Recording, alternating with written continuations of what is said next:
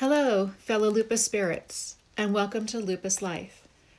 I'm Cory Hollingsworth, and I'm a spiritual advisor and meditation facilitator who lives with and manages systemic lupus erythematosus, also known as lupus. The purpose of Lupus Life podcast is to offer firsthand, simple, and easy ways to manage the physical, mental, emotional, and spiritual aspects of lupus. Today's topic is car travel and rest. The subtopic for this is holiday travel and rest. So it is holiday season, and I just traveled to another state to visit family for Thanksgiving.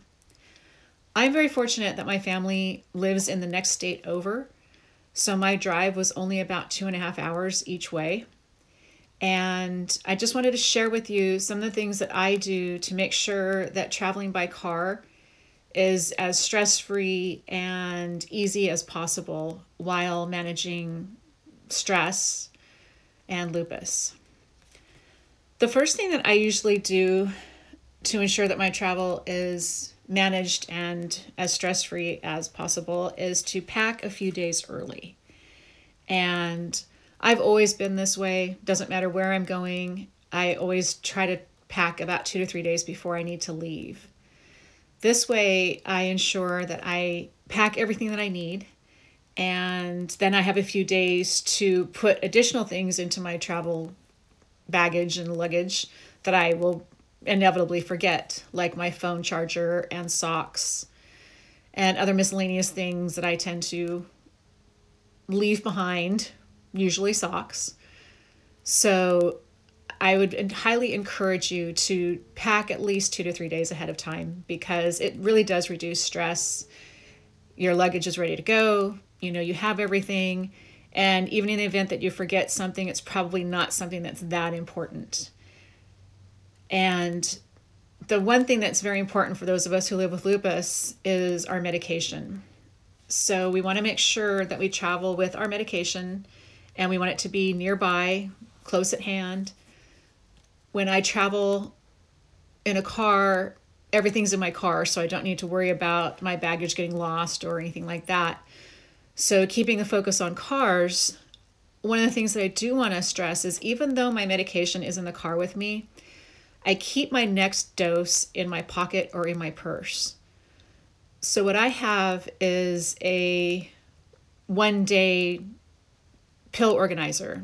So you can find these anywhere if you don't know what they are. They're just enough to last you for one day. Some of them have an AM, PM. Some of them have just a little, one little compartment where you can put everything into it. And I've been carrying one of these around since I was diagnosed, mostly because I don't want to be in a position where I don't have my next dose of medication, especially when I'm traveling.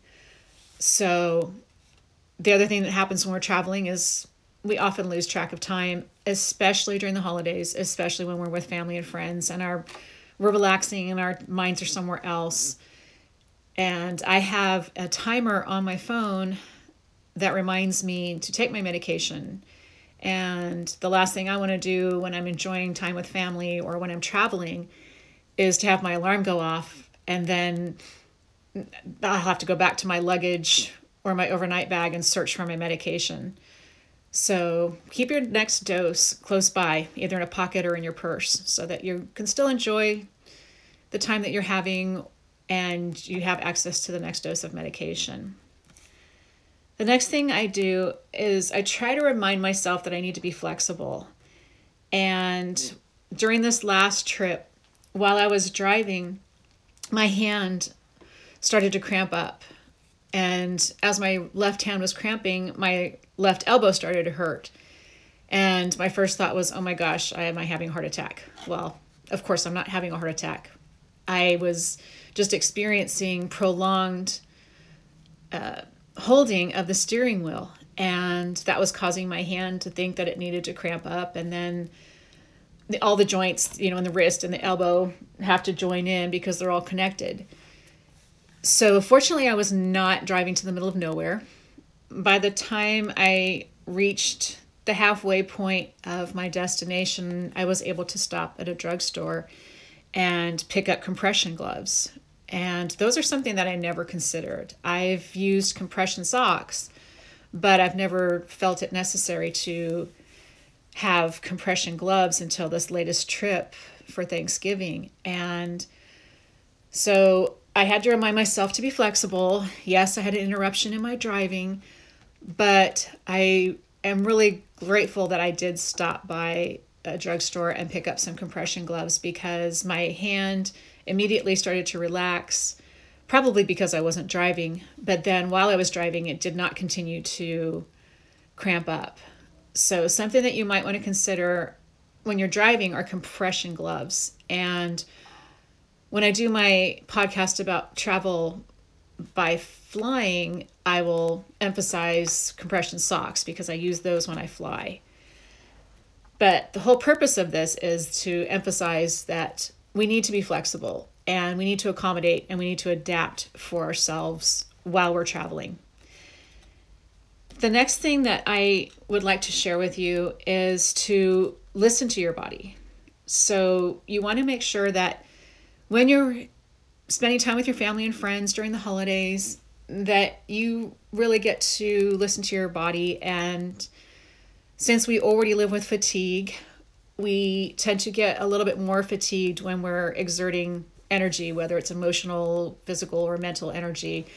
We only have a certain amount usually granted to us, and it's usually less than people who are healthy. So we want to make sure that we're listening to our body. And when it says your day's up, your time's up, that you honor that. And fortunately, I hope for you, I'm very blessed that I have a family who understands that when I say, hey, um, you know, I, I'm kind of done, I need to rest, that I can do that. And so you, that's part of our advocacy for ourselves is to know our limit and to know hey, I, I get to I get to chill out now. I I got to take care of myself. I got to take care of my body, and I need to listen to my body and honor it. The other thing that gets to happen when I travel that I made note of this time when I was driving by car was to plan my travel time and not feel rushed. So I made sure that I left during a time when I knew that there'd be less traffic on the road. I didn't feel like I was rushed at all. I made sure I had gas in my car the day before. And I, by the time I got into my car and I was driving, I knew I could just drive straight to where I was going. And with the exception of needing to stop at a drugstore for compression gloves, it was stress free because I'd already allowed time to drive. I didn't feel like, oh my gosh, I need to be there at three and I'm leaving too late. So you want to make sure that you're leaving time for travel time, mostly because it reduces stress. And we all know that stress is a bad thing for everyone. And for those of us who live with lupus, it can be something that instigates a flare. So we want to make sure that we're taking care of our time and leaving enough time for travel. The last thing that I like need to touch on that helps me a lot is planning for time to rest. And I did record a podcast about planning for rest. And this is even more of an emphasis for when we travel. So Thanksgiving was Thursday. I came home Friday. And then today's Saturday. I'm making sure that I rest today, that I don't overexert, that I take time to allow my body to recover and to get ready for the upcoming week at work. So I usually have a buffer in my travel where I pack two to three days before, and then I allow for at least one day after my return to have rest. Trust me, if I would have gone to work today, I would have been completely useless. And that doesn't help anybody or serve anybody. So we want to make sure that we have at least one or two days to rest and to recover and to recuperate prior to engaging in our normal routine again.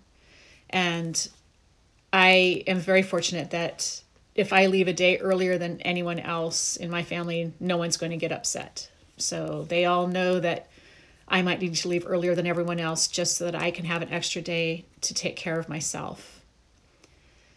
So I hope these tidbits of information for travel help you. Keep in mind, this is just for car travel, even though a lot of these things will overlap with the flying travel podcast that I will do in the future. Yes, I keep promising that, but I haven't done it yet. But I will. I am grateful that you have joined me today. As a reminder, I have two books on Amazon. The first one is Little Lupus Spirit Book, and the second one is Reconnecting with Your True Self.